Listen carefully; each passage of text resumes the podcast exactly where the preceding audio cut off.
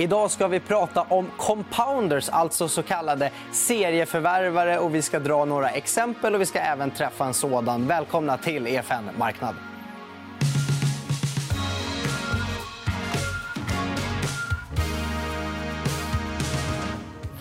Och välkomna också till dagens gäster. Vi har eh, Jon Hyltner här i studion. Hej. Och så har vi Kristina Willgård, eh, vd på Adlife, med oss digitalt. Hej, Kristina. Hej, hej. Eh, och vi börjar med Adlife innan jag och Jon eh, går in på att prata om andra compounders också. Eh, ni har ju en jättefin Q1 i ryggen där det känns som att ni växer så det knakar. Vad är det som ångar på bäst? Jag skulle säga att den del av vår verksamhet som ångar på bäst och har gjort under hela covid-perioden har egentligen varit vår diagnostikverksamhet. Mm. Jag försöker också på något sätt kvantifiera Eh, den här covid-effekten? För ni har ju en del delar som gynnas av det. Men sen måste ni ha en del delar som också missgynnas av det. Att sjukvården prioriterar annat än att köpa in en del utrustning. Man kanske inte vill släppa in säljare just nu på olika sjukhus och liknande. Eh, om du skulle försöka kvantifiera eh, effekten av covid för er, nettopositiv, nettonegativ, eh, hur skulle du göra det? Det är en jättesvår fråga och därför har vi i våra rapporter gått ut också och berättat om den positiva effekten av hela covid-pandemin. Och pratar vi Q1 hade vi ungefär 600 miljoner positiv effekt varav den största delen kom från vår diagnostikverksamhet. Även en del forskning men väldigt lite från medtech-sidan. Och det är egentligen på medtech-sidan vi eh, ser att vi har tappat en hel del beroende på att det är betydligt färre operationer. Det är enorma operationsköer i samtliga länder mer eller mindre.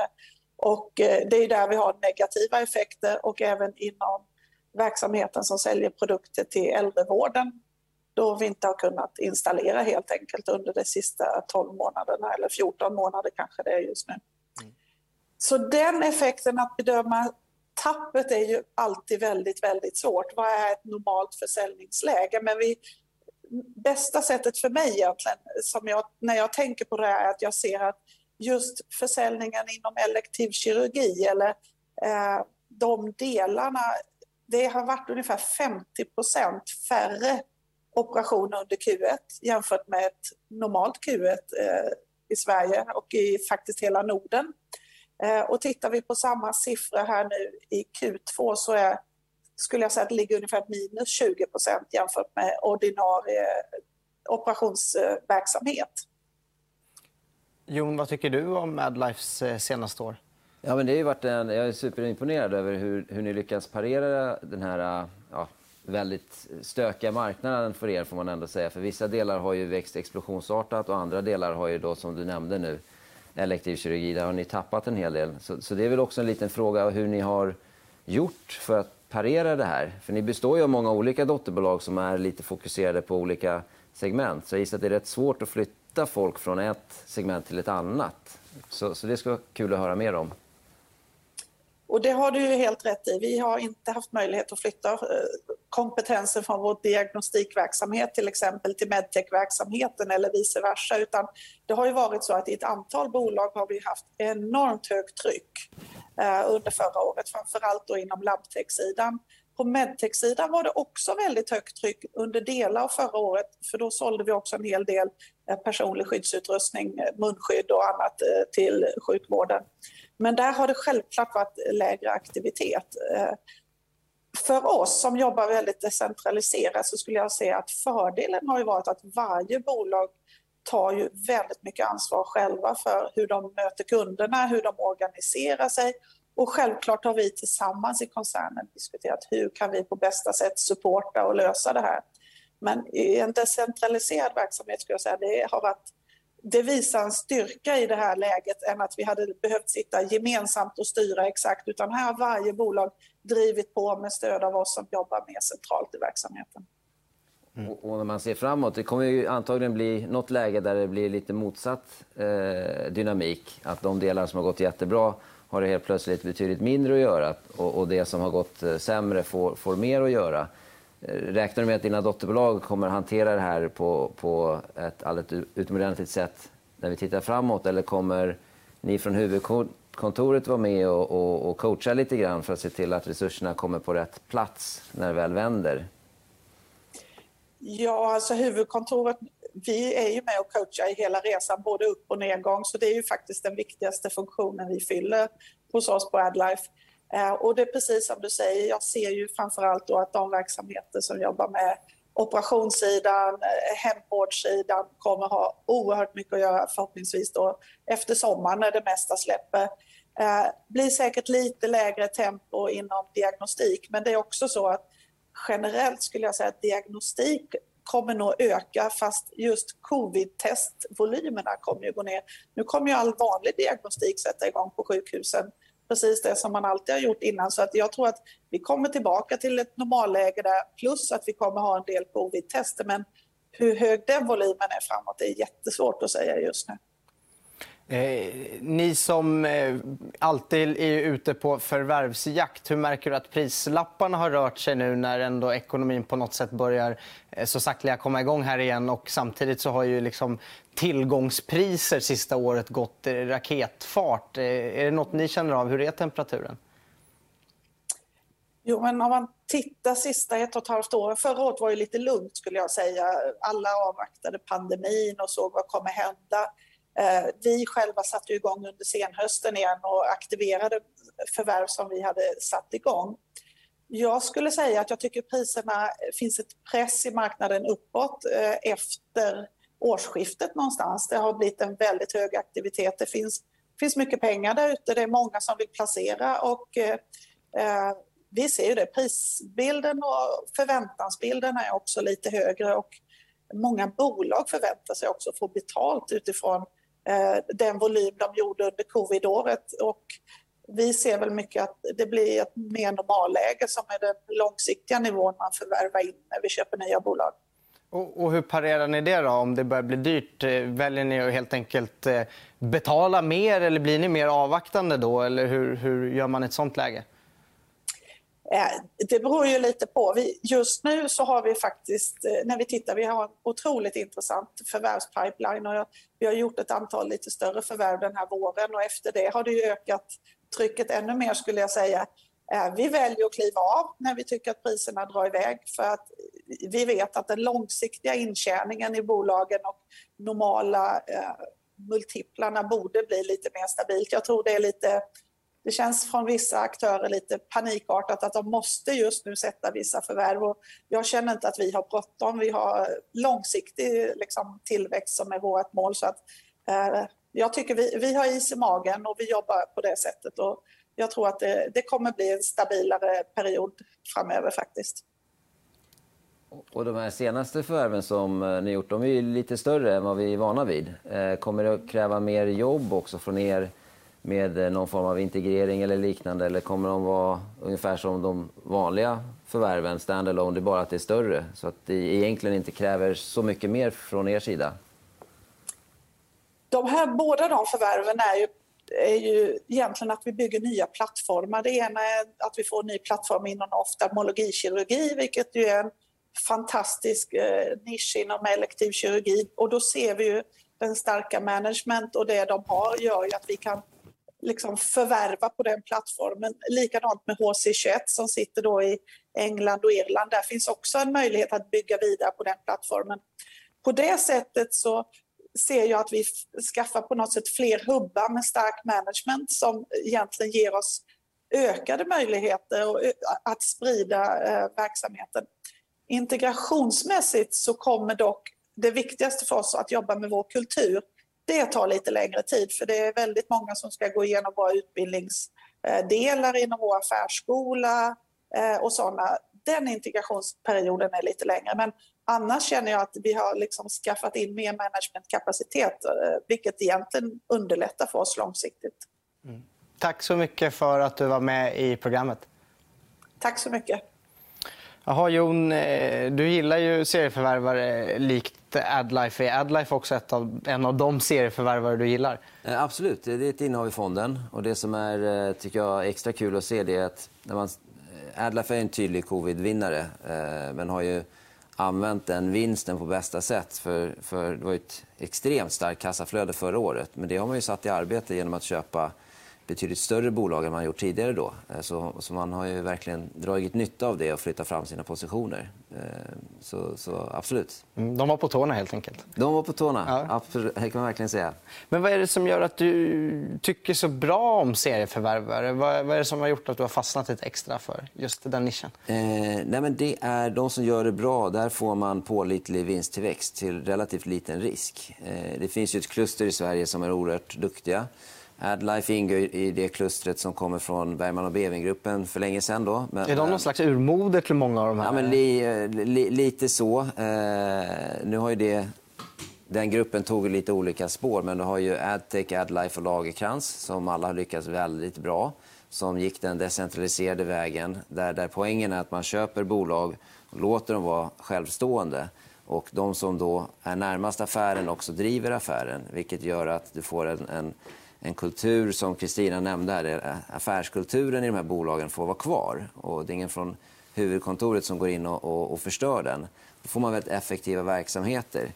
Ofta när stora bolag går in, går in och gör förvärv så är det ganska vanligt att man du ska integrera affärssystem, du lägger på deras, eh, koncernens marketingavdelning ska in på, på det här bolaget.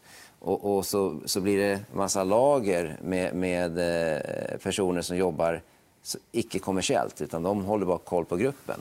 Och den, den, de lagren blir eh, så små som möjligt i den här decentraliserade delen.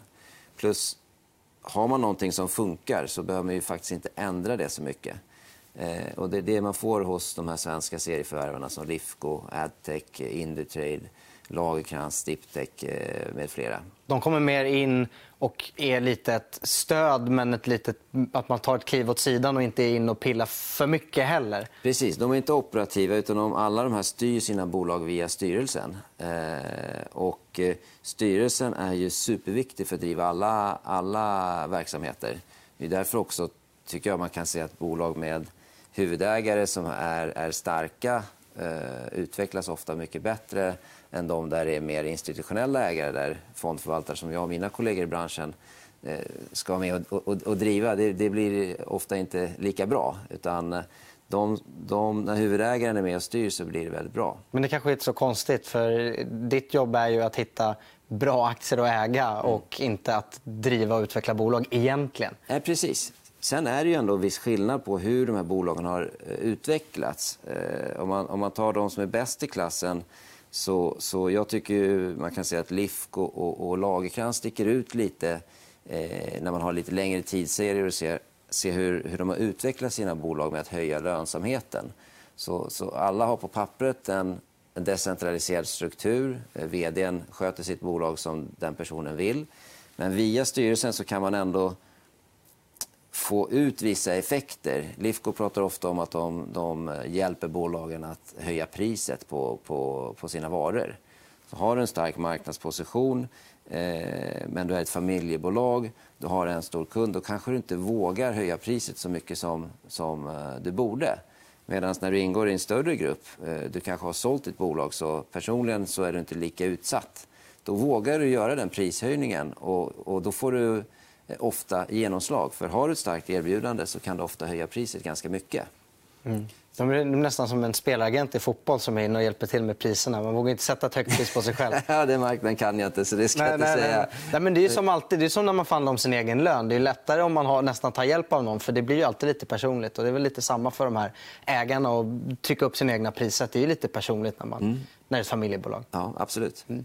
Eh, men vi kan ju stanna lite vid just eh, Lifco och Lagerkrans. vi börjar vid Lifco, för det är ett bolag som jag har hört dig prata om eh, ja, så länge jag har kunnat gå, höll jag på att mm. säga. Men, men vad, vad är det du gillar med Lifco? Eh, egentligen är det samma dynamik som man hittar i, i, i Indutrade och Adtech. Att de förvärvar vinsttillväxt eh, varje år. Eh, men jag tycker att de gör det Alltså, det finansiella track record är, är eh, lite bättre än de andras. Just för att de, det de gör med sina bolag verkar förbättra dem. Så marginalerna går stadigt uppåt. Nu ligger man på nära 20 rörelsemarginal. När de kom till börsen 2014 då var den 11-12. De har en division, eh, System Solutions, som då låg på 5. Men Ja, delvis har de ju köpt bolag med högre marginal, vilket är smart, men det, det lyfter hela gruppen. Men man, man eh, är antagligen rätt tuff i styrelsen för de bolagen som underpresterar och, och adresserar det och lyckas eh, få de bolagen att eh, vända om. Eh, och, och, det kan man inte riktigt se lika väl hos eh, en del av andra branschkollegor som är väldigt bra på att förvärva men de kanske inte gör bolagen som de äger eh, lika mycket bättre. Eh, så, så, det tycker jag är jätteintressant med Lifco. Sen ser man Lifco som aktie så har den eh, senaste fem åren haft en, en, en lite högre värdering jämfört med de andra men nu ligger den i linje eller svagt under. Så, så, det gör att det ser lite, kanske lite extra intressant ut nu. Men varför har värderingen tappat? Är det oron för tandvård, dentaldelen där, att den skulle vara covid-förlorare eller vad? Det tror jag inte. Eh, det tror jag inte, utan det, det är nog... Eh, dels så, jag tror att den har åkt ut något index, så, så en del indexplacerare har sålt av för, för att den inte är med längre.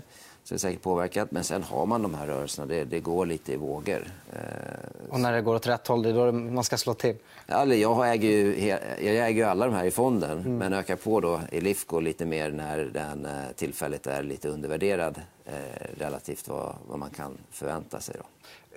En del blev oroliga när det blev ett vd-byte. För mm. Många har ju varit väldigt imponerade av den tidigare vdn ja. som har gjort ett jättebra jobb. Det låter lite på dig som att du kanske inte var lika orolig då eftersom du ändå tycker att en stor del av kompetensen legat i styrelsen.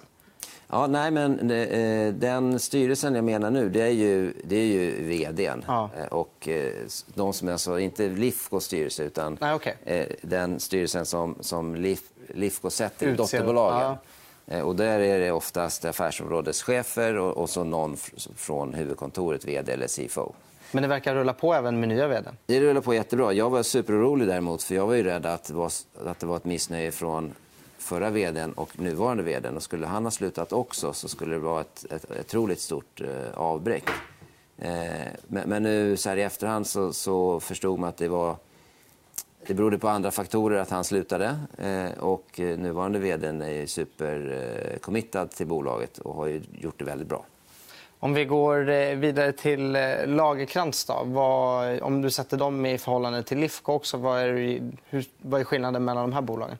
Ja, eh, Lagerkrans kommer från en, eh, en lägre nivå lönsamhetsmässigt. Eh, tar man för länge sedan då, när, när Lagerkrans särskildes från Bergman och Beving, då var de eh, de gjorde runt 5% rörelsemarginal, sålde elektronikprylar med, med lågt förädlingsvärde. Och, och, och, nuvarande vd Jörgen Wig har ju ompositionerat bolaget till att dels köpa på sig produktbolag som, har, som äger sitt varumärke, som har en högre bruttomarginal, eh, ett, ett bättre erbjudande helt enkelt. Och, och, på det sättet hela tiden ompositionerat bolaget på ett eh, imponerande sätt så att man idag gör senaste kvartalsrapporten tror jag var 17% marginal. Men om rullande 12 så kanske det är 15 Så, så man har gjort ett jättekliv. Eh, det som eh, ändå har skett de senaste fem åren där Lagercrantz varit lite sämre än sina jämförelsebolag, det är ett organisk tillväxt. Alltså det som inte kommer från förvärv utan det i rörelsen har, varit lite sämre. Eh, men, men det beror på att man ja, över tiden då man har haft en del enheter i bolaget som inte levererat enligt, enligt deras målsättningar. Så man har ju fasat ut, tweakat om de affärerna genom att med aktivt styrelse, styrelsearbete i de dotterbolagen. Men nu har man lyckats lyfta det. Eh, och den, eh, man modifierade sin målsättning här nyligen eh, finansiellt. Den landar ungefär på samma som tidigare. Det, det landar i 15 vinsttillväxt per år eller bättre. Men här ska en tredjedel komma från organisk tillväxt vilket indikerar lite att man är ganska klar med, med det, det mindre städjobbet som man har gjort i bolaget. Eh, och det tycker jag ser intressant ut, för då kan man få lite bättre hävstång på, på den allmänna konjunkturen när eh, underliggande efterfrågan blir bättre. Plus att de kommer fortsätta förvärva eh, på ett sånt bra sätt som de har gjort tidigare. Mm. Eh, hur stor kan en generell compounder bli innan det börjar bli jobbigt att hitta vettiga förvärv? Eller finns det inget sånt tak riktigt? Eh, det finns exempel på USA där det är jättar. Det här Illinois eh, Toolworks är ett jättestort bolag som eh, klarar det väldigt väl. Så det är svårt att säga att det finns ett tydligt tak. Lite intressant ändå att Om man tar AdLife nu, det är ett exempel. De spanns ju av från, från AdTech-koncernen när deras, var det Medtech eller Life Science, jag kommer inte ihåg vad affärsområdet hette, men man särnoterade det. Och det var en superbra idé för då kunde Kristina och hennes kollegor fokusera ännu mer på den här nischen och, och gjorde det bättre än vad de gjorde under, eh, under adtech-paraplyet. Så I vissa fall så är det ju bra att splitta upp grupperna, framförallt om man har speciella nischer som man vill fokusera på. Men sen har du ju både Lifco och Indutrade som, som eh, har blivit ganska stora, som eh, lyckas väl. Och Det de gör då är att förvärvsansvaret skjuts ut längre ut i, eh, i gruppen. Så du har affärsområdeschefer som själva driver förvärvsagendan. Så, så allt allt ansvar för att hitta nya förvärv ligger inte på, på bara på vd och, och, och någon ma eh, ansvarig och Så länge man kan göra det och göra fler förvärv i storleken ja, de omsätter eh, 200-300 miljoner eh, kronor, kanske inte mer i varje fall. Så då kan man fortsätta hitta intressanta bolag som man inte behöver betala för mycket för. Och det, det är nyckeln. Man kan inte betala för mycket för då, då går det åt för mycket kassaflöde för att ha råd att driva den här tillväxten.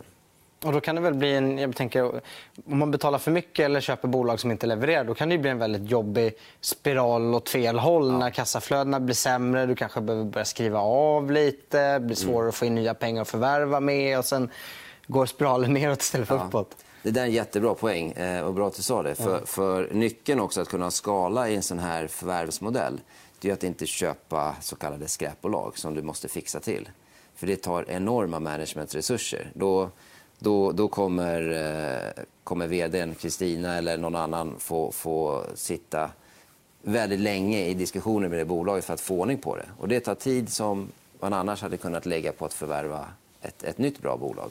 Så det tror jag nyckeln, vilket alla verkar ha förstått mer eller mindre och, och också gör, det är att köp bolag som går och står bra. Så man, man har lite historik på det så man ser att det här, det här funkar. Mm. Eh, vi ska hinna med två compounders till som är lite mer nischade. Ja, vi kan börja med Instalco. Minns när de kom in på börsen? Då var det många som pratade om dem. Det här är typ Bravida, sa man ungefär. Ja. Eh, nu kanske det, de, de växer så fort Instalco, så snart kanske man säger tvärtom. Då. Det här är, om Bravida, det här är typ Instalco. Ja, nej, men jag var ju en av dem. Jag, jag tyckte att Bravida hade gjort en bra resa som historiskt har varit ganska förvärvsaktiva. Eh, men nu har ju Instalco kört om dem både en och två gånger. Men det som egentligen är ju strukturen på Instalco, eller affärsidén, är samma som det är för industricompounders. Skillnaden är att de jobbar i en nisch. Då. Det, är främst elektriker och eh, eh, ventilationsfirmor, eh, rörmokeri. Eh, och det som är, är, speciellt är att de köper ju in från, från, de köper in från Ahlsell eller från Dal. Eh, och då bara av att komma in i en, ett större sammanhang och, och, och, skriva på samma inköpsavtal så får du direkt en, en ganska stor rabatt. Så, så, att inköpskostnaderna går ner dramatiskt för de här bolagen som man förvärvar utan att de egentligen behöver göra någonting. Och det blir ju goodwill direkt för bolagen som blir förvärvade. Att de, de blir glada för det. Men det är också att en köpeskilling, om de betalar ev-ebit fem gånger så kan efter inköpssynergier eh, eh, kanske det landar på tre gånger. Eh, så det är väldigt attraktivt. Sen så eh, har Instalco är också en väldigt decentraliserad struktur men det finns möjligheter ändå till visst samarbete eh, när, om, om det är lite svårare tider då kan det vara så att eh, det, det, finns inte tillräckligt med jobb för att fylla upp, eh, ge full beläggning på den, eh, det bolag de har i Malmö. Men i Stockholm så är det ganska bra tryck. Då kan man ju flytta folk därifrån. Ja, det är något de har gjort historiskt. Det är något de har gjort historiskt. Om det var Malmö-Stockholm kommer jag inte ihåg. Men, det är ett skrå som är eh, vana vid att resa lite dit jobben är. Eh, och då kan man, eh, kan man koordinera det på ett bra sätt så är det en styrka som gör, det, gör att man ändå får en fördel av att ingå i ett större sammanhang. Ja, nej, för jag kan tänka mig att de helt plötsligt ett Eh, en del av landet där sitter man och inte gör någonting. Då kommer det inte in några kassaflöden och förvärva nya heller. Nej. Nej. Nej, precis. Så, så eh, det, det, är jätteviktigt. Och, och, det är en annan typ av affär eftersom det är en tjänsteaffär. Så den, den binder ju väldigt lite kapital. Eh, det är inga investeringar som krävs. Samtidigt så kanske den organiska tillväxtprofilen är sämre för du har ingen det är inga produkter som man kan utveckla och, och, och höja priset på eh, eller eh, hitta nya kunder till. utan det är de här olika eh, projekten som, som löper. Sen och, och skalbarheten måste vara så där. En person kan ju bara jobba ett visst antal timmar. Eh, precis. precis. Eh, så det, man, det, det, är beläggning och pris på de timmarna. Det är nyckeln. Men det är, det är en stabil business, otroligt bra kassaflöden som man kan, då kan använda och, och förvärva nya som man direkt förbättrar lönsamheten i bara genom enkla saker som inköps, lägre inköpspriser. Mm. Sist men inte minst, då, Fasadgruppen, en mm. ganska ny bekantskap på börsen. Ja, de är rätt nya, eh, men eh, det är väldigt likt Instalco. Eh, det, det, är Per Sjögren, som är tidigare vd i Instalco, är med i styrelsen i, i, eh, i Fasadgruppen. Eh, det är ett bygge som har, har skett väldigt fort, med, med mycket förvärv. Eh, så det gör väl att det är större risk för man själv har inte följt med eller kunnat följa med de här bolagen lika länge. Och kortare historik, ja, färre rapporter. Ja. Exakt. Eh, däremot så dynamiken är densamma. De är fokuserade på mur, mur och puts och takläggning, lite balkonger. Allt som du gör på en byggnad exteriört. Eh, och, eh, det är mest en re renoveringsaffär, men det är, ett, väl, också ett speciellt skrå. Murare, det finns inte så många som kan, kan mura och göra puts på ett bra sätt. Eh, och då blir det Eh, det blir eh, väldigt starka positioner för de som kan det på varje ort. Eh, och där, eh, där har de lyckats då, då hitta bolag som är väldigt lönsamma i den här branschen. Eh, det är också bra marginaler, binder inget kapital så det blir bra kassaflöden. Och likt Instalco så förvärvar de andra liknande firmor runt om, främst i Sverige. Och får också inköpssynergier på materialet de köper som har blivit en väldigt lätt besparing för de här bolagen. Mm. Ja, men, okay, så att, eh, hittar man en ny nisch bara kan man själv bli serieförvärvare känns det nästan som. Ja, för... ja, man måste vara duktig på kapitalallokering såklart. Men... Såklart. Eh, och, och, eh, det är ju... Eh, det, det, jag tror att det viktiga eh, är att man lyckas få alla med på tåget på något sätt. Så att det, de bolagen man köper är lika taggade att fortsätta jobba som de var innan de blev förvärvade. Och hur man gör det, det, det vet inte jag. Men de som gör det här bra har ju hittat ett sätt hur man, hur man eh, får, får, till det. Men det, det är mer, det, det, handlar om människor. Så det gäller att man är, är duktig på att hantera människor och tycker det är kul antagligen. Har du något exempel på någon compounder eh, som faktiskt inte har gått så bra på slutet, eller som har misslyckats. Så att man får liten känsla för riskerna. Då. Eh, eh, jag har ett exempel som är jättebra. och Det är också från Bergman och Beving-tiden. Då. Så det är långt tillbaka. Det är väl vad är det? början 20-talet, 2000-talet. Men när Adlifes skildes ut och, och Lagercrantz skildes ut som separata bolag så var ju Bergman och Beving kvar, men det blev BB Tools. Och det de gjorde där var att börja med man hade en grossistverksamhet eh, som sålde till, eh, till hantverkare, eh, asfaltsläggare, eh, olika personer. Men det är verktyg och förnödenheter och liknande. Eh, sen finns det... Och de sålde då till olika järnhandlare kan man säga, runt om i Sverige. Men då, då ritade man upp en strategi som till mångt och mycket var, var framtagen av eh, managementkonsulter där man, man byggde idén på att hitta inköpssynergier. Det var där man började. Eh, och så köpte man upp alla de här återförsäljarna och tänkte då får vi en stor volym. De ska ändra sina inköp till där man har lägst priser. Men i hela den vevan då så glömde man bort kunden. Och vad är det kunden vill ha för produkter egentligen?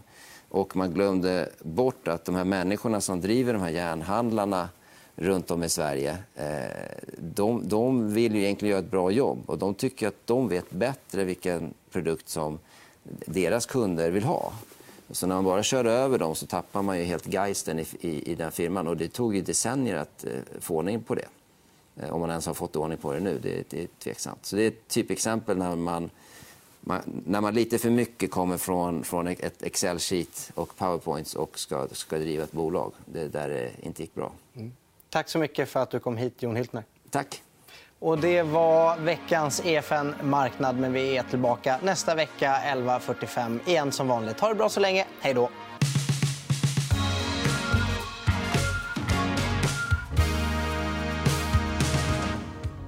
EFN Marknad är en podcast från EFN Ekonomikanalen. Ansvarig utgivare är Anna Fagerström. EFN finns även som app. Där hittar du alla våra videoinslag som hjälper dig att göra det bästa av din ekonomi. Du hittar appen i App Store och Google Play.